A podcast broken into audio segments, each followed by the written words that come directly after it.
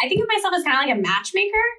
Like right, like looking at the candidate's best interest and what their like dream job is, and looking at the team and what their dream candidate is, and trying to like fit all the pieces together.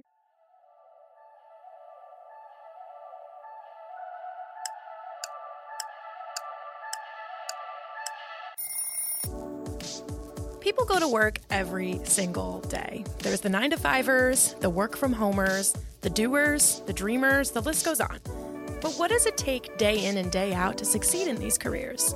This is the Experience a Day in the Life podcast. We're your hosts, Krista Bow and Matt Poe. The concept is simple. Each episode, we take you through a day in the life of a different job, hour by hour. We call this an ADITL, spelled A D I T L, which stands for A Day in the Life.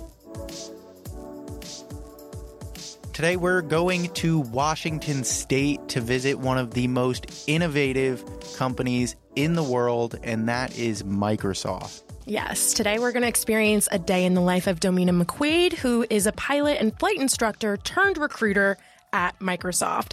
Not only will you get a glimpse into what she does day in and day out, but you'll also learn some interview, application, and negotiation tips from an expert like Domina. Without further ado, let's jump right in.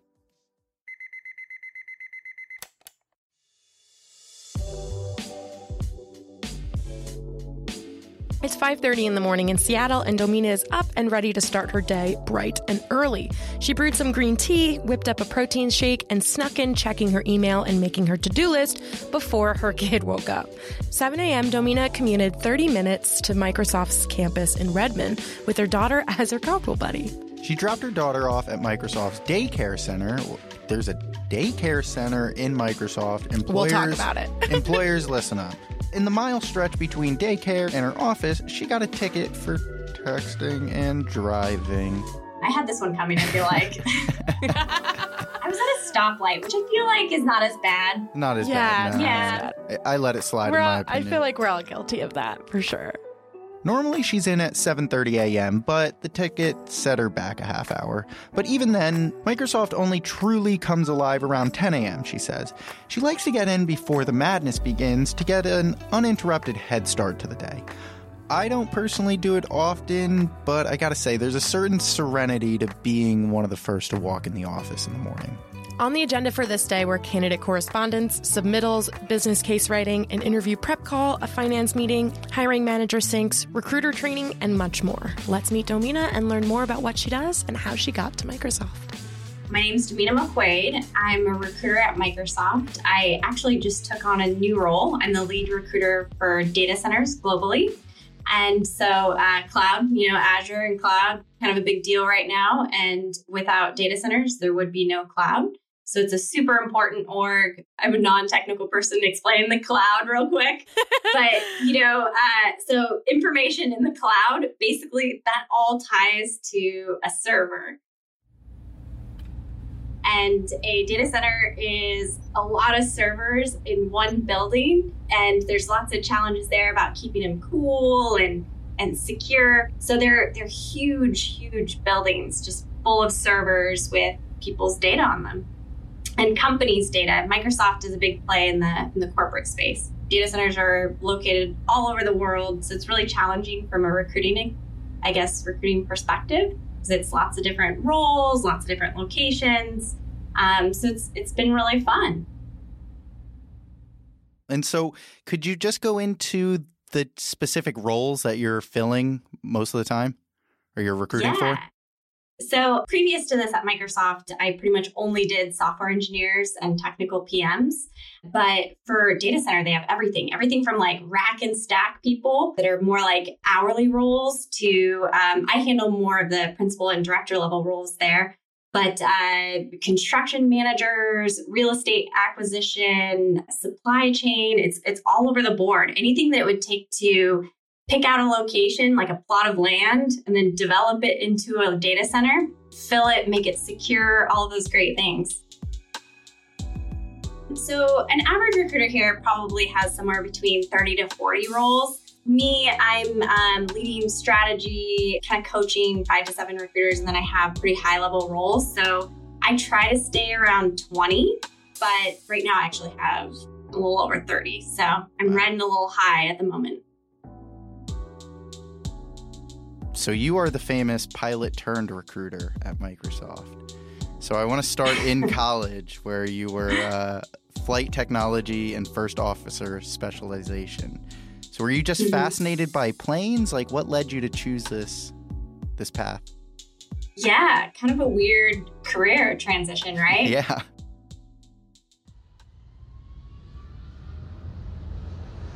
I grew up in the Pacific Northwest, which aviation is kind of big here, right? Boeing is based here, Alaska Airlines. There's just a lot of people that work in some aspect of aviation in, in the Seattle area. But I had a family friend who was training to be a pilot and took me up flying. I was like, I want to do this. So I took a couple lessons when I was in high school because my parents before you know shelling out the money wanted to be sure that i was serious about it so i ended up going to school for it getting my private license instrument commercial multi-engine and flight instructor and uh, and i was a flight instructor for I think a year and a half, two years after graduating. So when to work for an airline typically you're a flight instructor to build up your hours. So I had the thousand hours to get the airline job and I just had this moment where I realized I eventually wanted to have a family, and um, you know, the air working for the airlines, it's a it's not as quite as glamorous as they portray in movies. You know, it's a lot of like, you know, budget hotels and weird cities and um, it's really hard to have a family. You know, you are gone, you know, five plus days a week. And I just started to kind of question is this what I want? And later on, you know, in hindsight, I think there's a lot of aspects of the role that would have bothered me. Like, I really like performance based jobs. Whereas in the airlines, it's very much like how much time you have in the seat. You know, if you you could be the best pilot in the world, it doesn't matter. It's how how many years you've been with that airline. And if you haven't been enough and they decide to lay off, you're out of there. So there, there are a lot of like smaller aspects that I didn't realize were missing for me until later. But the big thing was for me is I knew I wanted to have a family and I knew how hard that would be. And a lot of the female pilots I knew um, honestly got out of the career after having kids. Do you regret your choice of, of going down that route, or do you see that as like a really cool experience that you have uh, that kind of shaped you as who you are?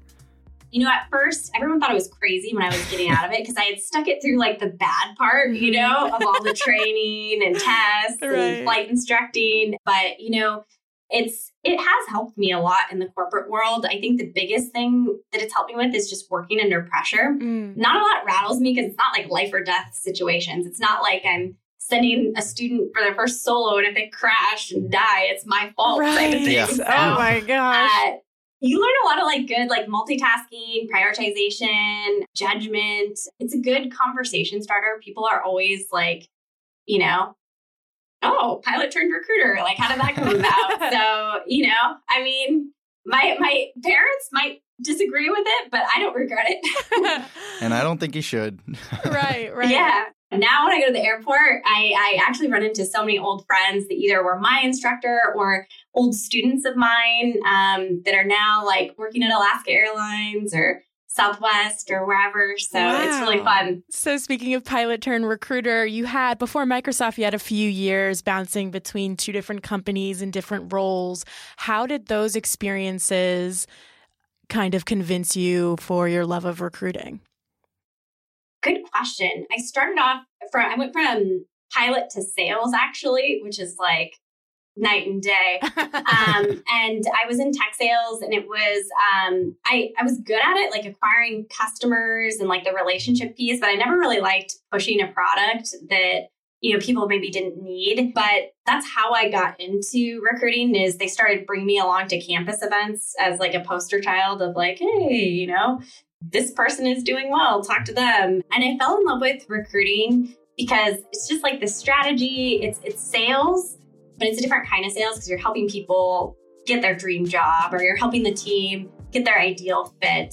But prior to Microsoft, both roles that I had were um, a lot more sales heavy, which it's made me a lot better of a recruiter now. You know, I see some recruiters that don't know how to sell and close along the way, and it's a lot harder for them. They have to lean really heavy on compensation and they lose a lot more candidates because they haven't figured out what the candidate's true motivators are for, you know, being interested in that role. And so they don't know how to sell it at the, at the end. So having that sales experience really helped me be a better recruiter now. So we're at 8 a.m. on this day, and Domina discovered three candidates emailed her verbally accepting their offers from over the weekend, which is a little weird because it's an email, not a verbal, but besides the point. But in the world of recruiting, nothing's final until the person actually shows up on the first day. And even then, eh, things can happen. things can happen, right? Yeah. Which she usually waits until the candidate verbally accepts or sends an email to accept before she submits the formal offer letter. And we're going to talk more about that process a little later, but Domina was a candidate at one point too. So let's learn how she got her job.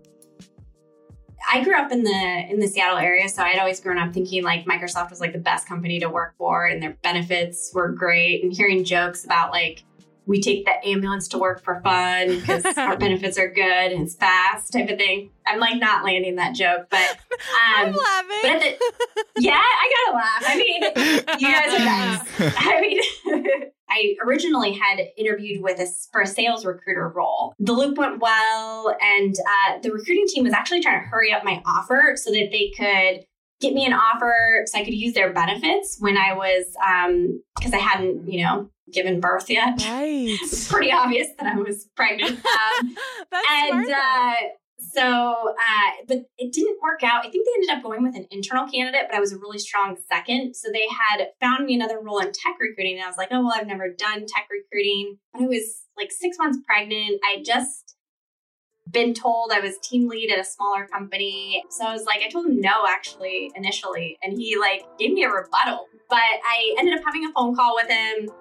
I still was on the fence and like he really pushed me to interview. And so I ended up, this is actually a funny story. Not many people know this, but I uh, ended up having my on site when I was nine months pregnant. And my daughter actually came early. So it ended up being three days before she was born. So I was super pregnant. Like, oh my I almost gosh. canceled this interview. I called a couple of my friends that worked at Microsoft and I'm like, man, I feel so uncomfortable. Like, who who is gonna hire someone this pregnant? I can't even think straight. Like, I don't know. And they were like, you have to do it. Like, Microsoft is a good company. Like, they're not gonna judge you for being pregnant, which obviously that's illegal to anyone listening. So I was being like irrational. But um anyway, so I came on site, met with the manager, Emily, who's actually now a director now. She's a superstar, but she just convinced me that it was really similar and you know tech recruiting would really diversify my skill set. So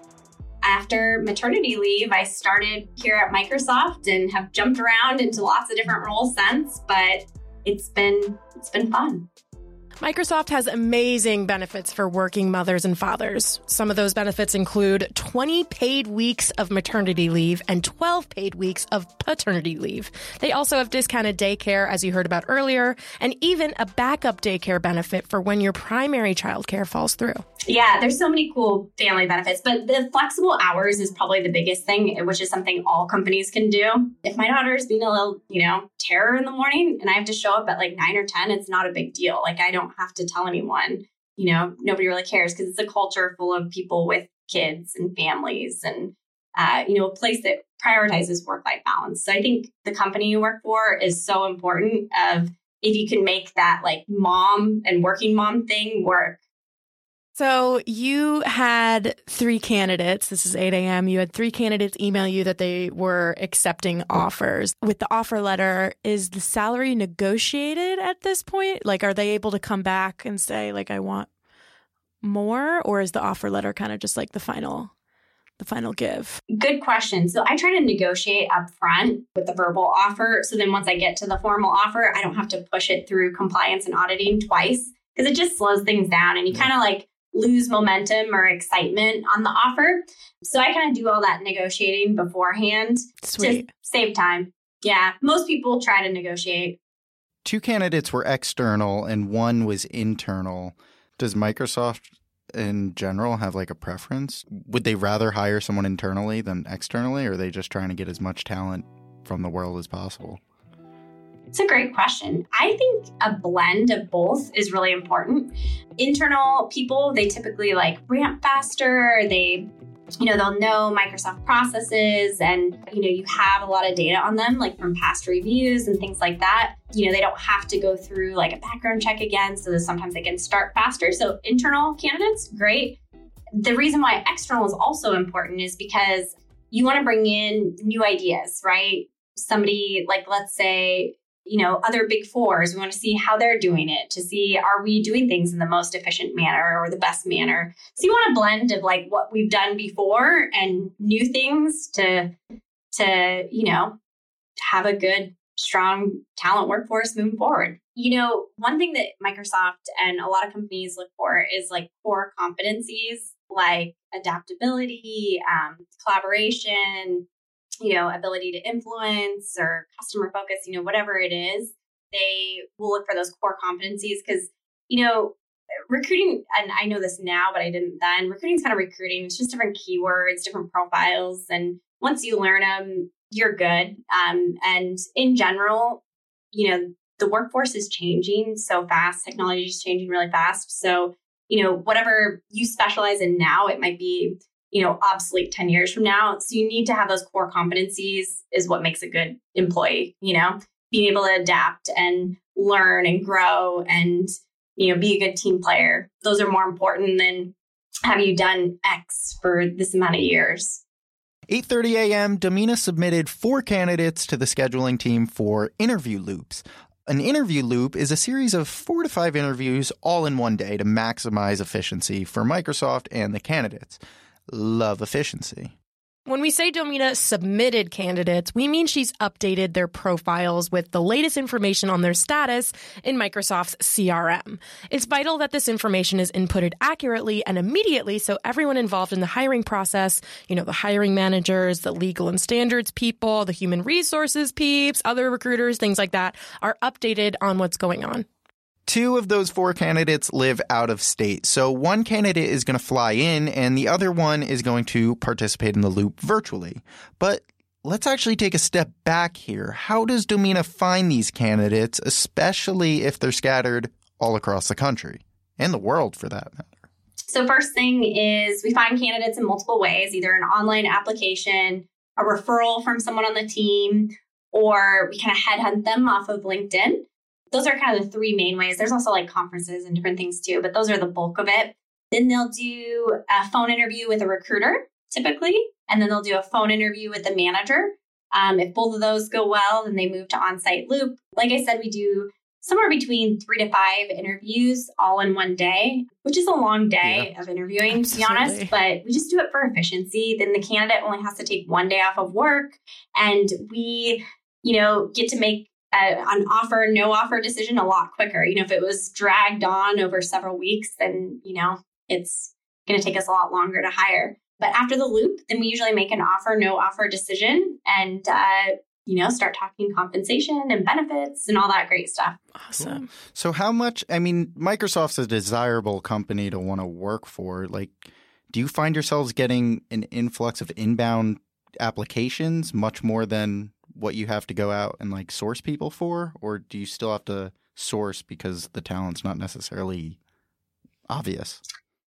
Yeah, great question. So we do get a ton of online applicants, which is actually sometimes hard to like filter through to find what I found. And this is again my personal opinion, but online applicants, there's some gems in there. Um, but sometimes people apply for roles that they're not necessarily qualified for. So, you know, it's it's a perk in a way to you know hire off of online applicants because you know that they're interested in microsoft and that they're looking for a new role versus somebody on linkedin that you're reaching out to. A they could be happy where they're at and um, or they could not be interested in your role or microsoft or something. So uh, but when you're reaching out on linkedin you can use really targeted searches. So i can take all the keywords from the job description. Like let's say they're an engineer. They're looking for like c sharp and web services and you know, whatever. I can basically type that into a little string and LinkedIn will give me the top candidates, you know, that have that. So, and you can even target certain companies that the team is interested in or certain locations. So, uh, it's a blend of both. You know, I usually look for the, my recruiting strategy, I guess, is I kind of look for the low hanging fruit first. So, I'll mm-hmm. take a look at applicants, I'll take a look at referrals. Referrals, I didn't hit on that, but they're statistically the best because someone's been willing to vouch for them, you know, and say that this person's good or has a good work ethic or whatever. So they tend to statistically have a higher I, I tend to think that they they do better in loops. And then you also end up closing more of them because you have someone on the team that's kind of like selling from the side. So referrals are great. But it, it just depends on all three. If i can't get it done in online applicants and referrals then i will or if the team's looking for something really nuanced and i know that then I'll I'll headhunt on LinkedIn too. If I'm an online applicant and want to apply to Microsoft, what advice would you give me to stand out in this seemingly abyss of applicants? Keep your resume very targeted. You know, I mean, this is again not groundbreaking stuff, but every recruiter and manager only spends like less than a minute on your resume. So make sure it's to the point. There's not a lot of fluff. Add any concrete information where you can. Um, you know, like numbers or stats. Like don't say what you did, say how well you did it. Mm-hmm. So kind of try to write that story of a top performer. Another thing I've been telling candidates recently is a lot of recruiters are not very technical people. Like you guys asked me to describe a data center and like I struggled, right? So, um, being able to like tell a story where like someone non-technical can digest it and understand, like, oh, this person is a fit for this role. Same thing with LinkedIn profile. You know, um, a lot of times, like, I'll know, like, if I see someone who is software engineer one to two, and then maybe transition to a PM, I can kind of like understand that story easily and like know what kind of roles to recommend someone for.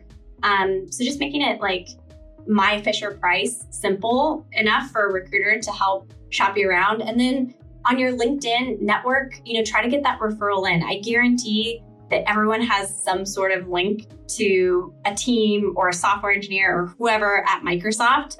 Um, and if you don't, then reach out to someone with the job that you want and offer to buy them a coffee and pick their brain or see if they'll, you know, have a 15 minute phone call with you. Most people will and beef out your LinkedIn and, you know, all those like skills and stuff of the jobs you're trying to get, put those into your LinkedIn so that you'll pull up on recruiters' searches and recruiters will be reaching out to you versus like you job hunting. 9 a.m., Domina fueled up with some more green tea and moved on to writing a business case to try and get a higher than average compensation approved for a candidate. This candidate has a competing offer from a competitor, a strong resume, and had very strong interview feedback. So, by all those metrics, an exceptional candidate in Domina's eyes.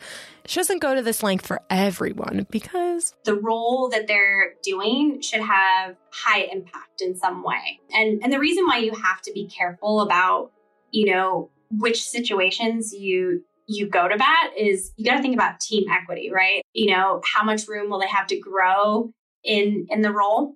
Because you don't want them to like cap out in, you know, a year or two of being here and and be flat. So there's just a lot of thought that goes into it. But I think for that candidate, it was the reason was is very strong interview feedback. They had deep domain knowledge in in a in a particular skill set that was really valuable to the team.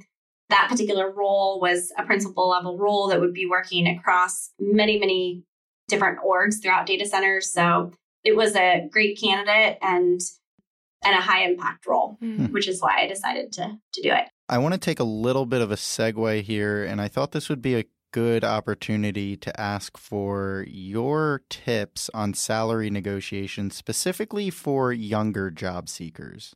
So, first tip I find that women don't negotiate as much as men, and they don't negotiate as hard, and they just don't even apply for roles unless they feel 100% they meet 100% of the qualifications versus like there's a stat out there it's like men will apply for roles if they meet like 25% of the qualifications. So first thing is don't be afraid of it. Always negotiate every time. Even if it's a good offer negotiate. Because they're not going to take away that initial offer. It still stands. They're not going to like pull it out from under you. And if for some reason they did, it's probably a shady company that you don't want to work for. Mm.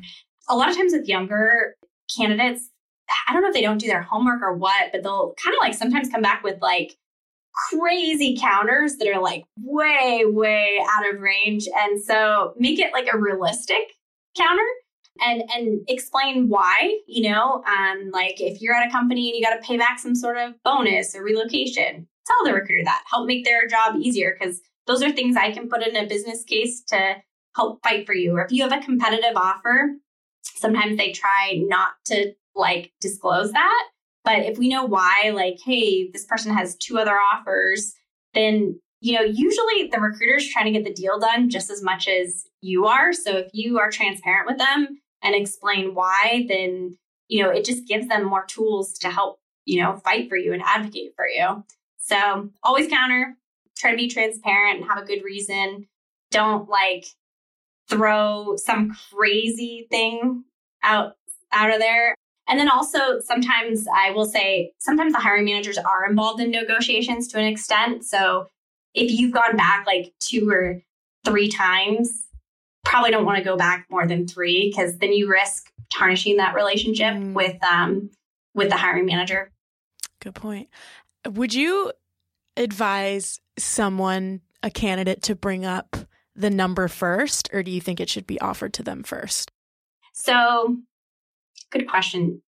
I actually talk compensation way earlier than the, you know, once they're getting an offer. I bring it up in my first interview call with them. And the reason I do is, granted, I work with more senior candidates. Mm-hmm. So maybe this doesn't apply for all junior level candidates, but I want to get an idea of ballpark where they're at so I can align them properly with roles. Like if I know that, you know, they're making X amount and it's really high, I'm only going to suggest roles that are in that range. Mm-hmm. I don't want to waste their time or the team's time with something that's way beneath them. So for younger candidates, I, I know that that's like some negotiation tip from a long time ago. I don't know yeah, who started I, it. i mean, both ways, if you want yeah. the recruiter to to throw out the first numbers, you know, maybe if you're making really low compensation, that's probably a good idea. Mm-hmm. But if you're making like market value or better for what level of career you're at, then I would be honest upfront early on mm-hmm. so that you're not like interviewing for roles that are,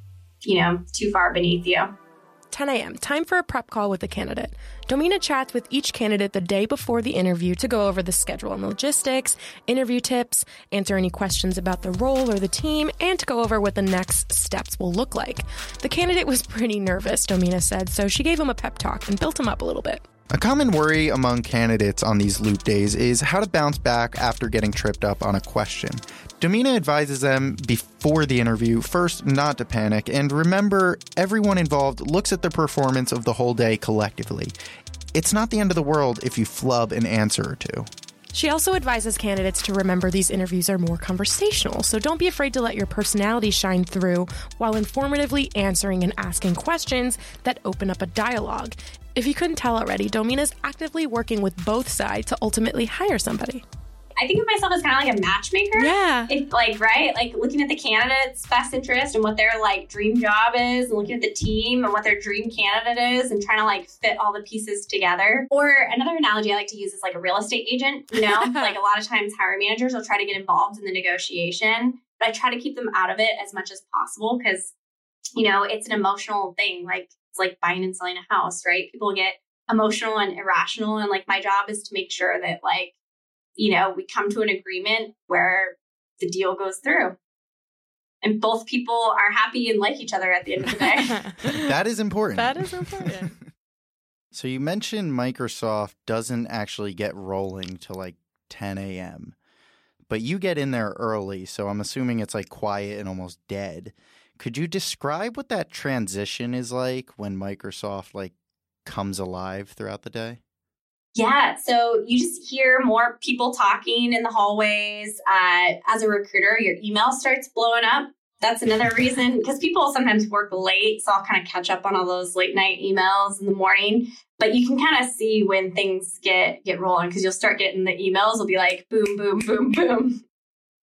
10:30 a.m. Domina and her colleagues had a meeting with finance where they discussed how many hires recruiting has compared to their goals and the status of the recruiting pipeline, including any anticipated bottlenecks or challenges to make sure, you know, everybody's on the same page.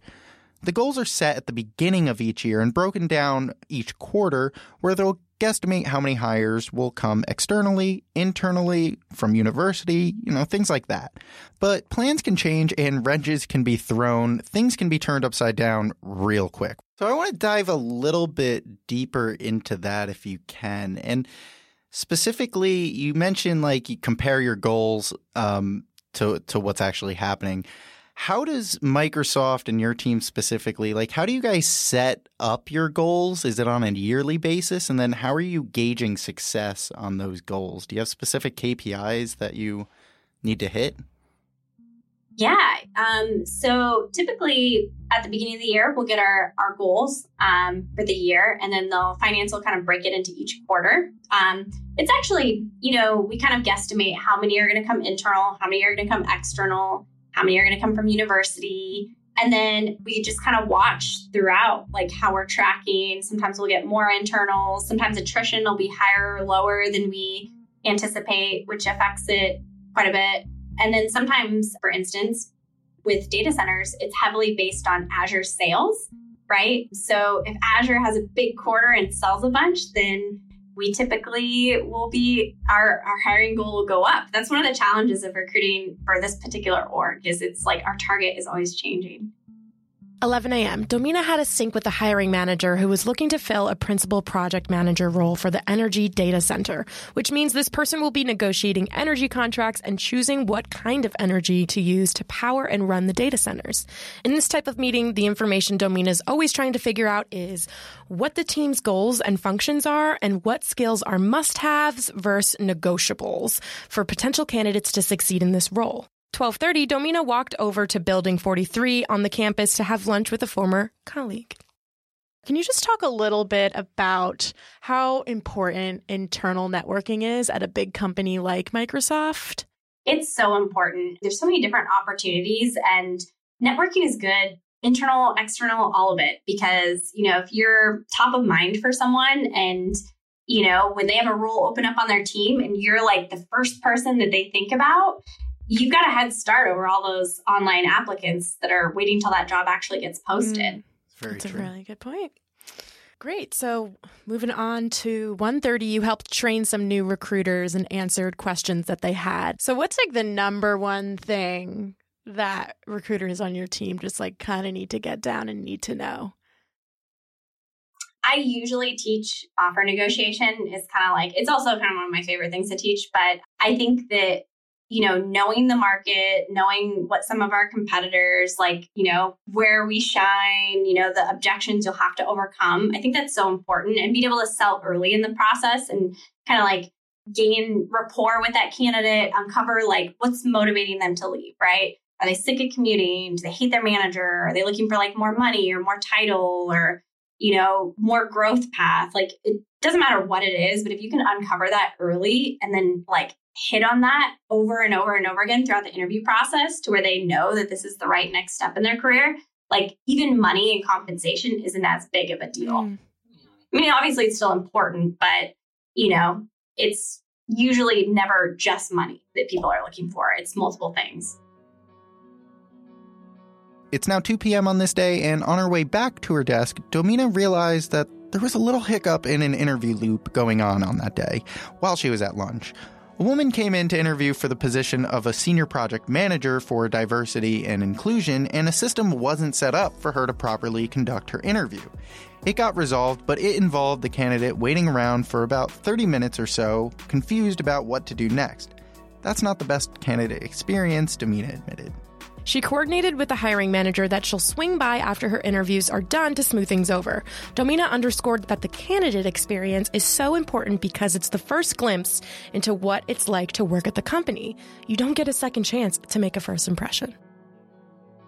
It's, it's a lot like dating. Like if somebody is like going dark on you or not remembering things you said on previous dates or, you know, flaking on you or no showing you, that gives them a glimpse of what it's like to work at your company. So, you know, the interview process, it can either be a positive one that makes a candidate really, really want to work for your company, or it can be a negative one to where not only do they not want to work there, but maybe they never even want to buy your product mm. again. Mm. And so it's really important at Microsoft, especially because our a lot of our people we're interviewing are customers too, that not only like even whether they get the job or not, most people are not going to get the job. And those people still have to have a decent experience so that they don't hate Microsoft moving forward.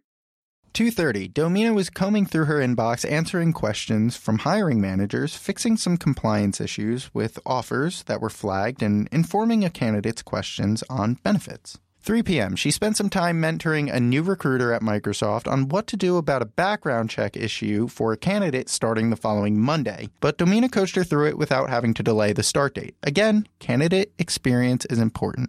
It was a background check issue where apparently the hiring manager kind of didn't realize or didn't tell the recruiter, I guess, that there was a special background check needed for the role. And um, nobody caught it till late. And so at first it was, I was trying to pinpoint like what exactly happened, like where the miss was.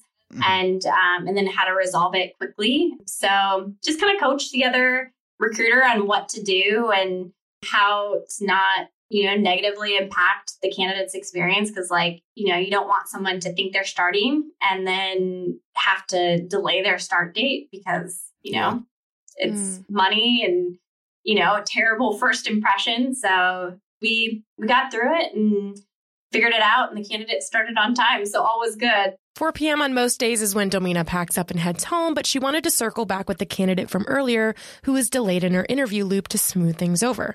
She wasn't done until 5 p.m., so Domina got to knock out some personal errands while she waited. Among those errands were ordering some cupcakes for her daughter's birthday. Motherhood has surprisingly forced Domina to have a better work life balance.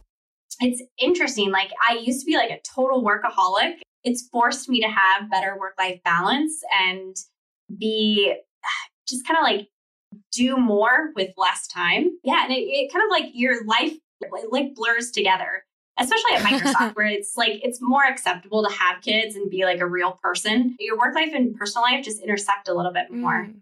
She also prepared a speech on burnout that she was giving that Wednesday at a Toastmasters chapter. She decided to join because she was terrified of public speaking. Domina publicly speaks every day at her job, but she wanted to learn how to be better, especially when GMs and SVPs are listening to her. There's one on campus. It's super easy. It's every Wednesday on my lunch break. And um, it's kind of like going to the gym for public speaking where you get to practice it. They do like prepped speeches and they do um, impromptu ones. So just makes you better. They'd probably be judging me right now because I'm using a ton of filler words. it is super intimidating though. They'll like look at like, did your hand gestures add to what you're saying or did they distract? Oh, Was the cadence? We... Did you use volume inflection to emphasize your point or you know, make you start not. thinking about like the real nitty gritty of. Uh-huh. 5 p.m., Domina met with the candidate from earlier, apologized about the hiccup, and chatted about how her day went. She wanted to know if she was excited about the role and if she thought it was a good fit, which she did. She actually ended up taking the role. They also spent time on this day talking about kids and cruises to lighten the mood a little bit. This recovery from a hiccup is the best case scenario, but there are scenarios where bad news needs to be broken. You know, we talked a lot today about extending offers and just like negotiating and all that sort of stuff. But how do you go about telling a candidate who's super stellar that you were, you know, working throughout this whole process with on the interview process? How do you go to that candidate and say, sorry, you didn't get the job? Is that a tough conversation usually to have? I'm sure. Yeah, it's kind of the worst part of the role, to be mm. honest, is like rejecting people. If it's a phone screen, I, do, I only have so much time. So if they've only made it to like the phone screen stage, then I usually do it via email and I'll kind of give high level, like, hey, you know, this is what went well, this is what didn't. So I decided to move forward with another candidate. If they came on site, I try to have it that conversation via phone, just because they've invested a lot of time. And a lot of times candidates are actually comment on how nice it is to get feedback on what they can work on mm-hmm. to land it next time. You know, because a lot of companies you'll never hear back. They'll kind of like ghost you until you stop responding. Usually they have an idea that they didn't do that well. it's it's it happens, but it's pretty rare if somebody like totally bombed an interview and was like all straight no hires and thought that they got it. But it does happen sometimes. So not a fun part of the job, but I usually I'll say like, hey, this went well, this didn't. If they were close, or sometimes they'll be like a really close silver medalist, I'll try to find them another role at Microsoft with another team. But if it's mixed feedback, then it's, you know, harder for another team to pick them up. So I usually just kind of coach them and, you know, tell them to try again and reach out in the future. Mm. And with the interview loops, like, and you mentioned like some some teams could say yes, some teams could say no. Like, what's the ratio or like the amount of yeses and nos you need in order to make that decision on if the offer is extended? Obviously, I would assume all yeses, but is there ever a case where a candidate that was offered a position got a no? from one? Oh, totally. Yeah. Happens okay. all the time. Interesting. Yeah, we're like one one round they'll get tripped up for whatever reason, but everyone else is a strong hire. Sometimes people will be on the fence and they'll put like no, but then you read the feedback and it'll be like, hey, yes, but at a lower level mm. or something like that. So it's not like black and white where it's like, hey, if you get this many no's, you're out. But, you know, a lot of times, sometimes we'll consider them for a lower level or you know, even people that have half yeses sometimes get offers. It just kind of depends on like how strong the no's were. 6 p.m. Domina is home and the Seahawks game is on, and a super cute tradition ensues. I have a four year old daughter, and my husband has this thing where they do football and nails whenever there's a game on. And it's really just so he can watch the game without her like bugging him every two seconds. but he lets her paint his toenails and she'll do like several layers sometimes. and so she gets really excited for, for football. She'll be like, Dada, football nails. Aww. So he was, he was letting her paint her nails. So I snuck a picture for the, the day in the life. What a day. We covered a lot of topics in this episode, but we wanted to end on Domina's favorite part about being an employee at Microsoft. She loves the programs they offer that give back to those that need a little extra help. We have an autism hiring program and some of those offers have been like the most impactful of my life. So it's a program where um, people that are on the spectrum are typically not successful in traditional dev interviews. And so Microsoft created an interview process where we bring them on site for an entire week and they do a lot of projects and they do mock interviews, they get a lot of coaching, taking some of those candidates who sometimes like I remember one in particular had like a PhD but was working at a smoothie shop because his social skills weren't, um, wow. you know, that that would get through a traditional dev interview. And giving someone like that a six figure offer and um, and also they set them up with mentors who either have autism or like a kid with autism to make sure that they're long term successful. It just like it makes you feel so good about working here. Um, same thing about we have a military program that I've had similar experiences with, um, or LEAP, which is a lot of like moms that are re entering the workforce after staying home with having kids. Like those offers are like what makes you feel good about working here, that they invest the time. I love that. Mormon fuzzy. Seriously. I love that. So then, if you do your job to the best of your ability, what value does your best work bring to the company, to your team, to the world? Yeah, great question. You know, I think that especially me hiring, you know, I'm hiring leaders at the company that are managing teams and, you know, some of our highest priority teams. And so making a great hire, it's like it's hard to even quantify like how much value it brings to the company you know it's um, every single hire matters but you know if you think about it my four years let's say i've done like probably three or four hundred candidates i've probably i'm close to have uh, accepted roles it's like what have all those people done to make our company better probably a lot so I, I think it's valuable. I mean, it's at the end of the day, we're trying to hire the best possible talent as quickly as possible. So that Microsoft can, you know, build awesome products that make the world a better place.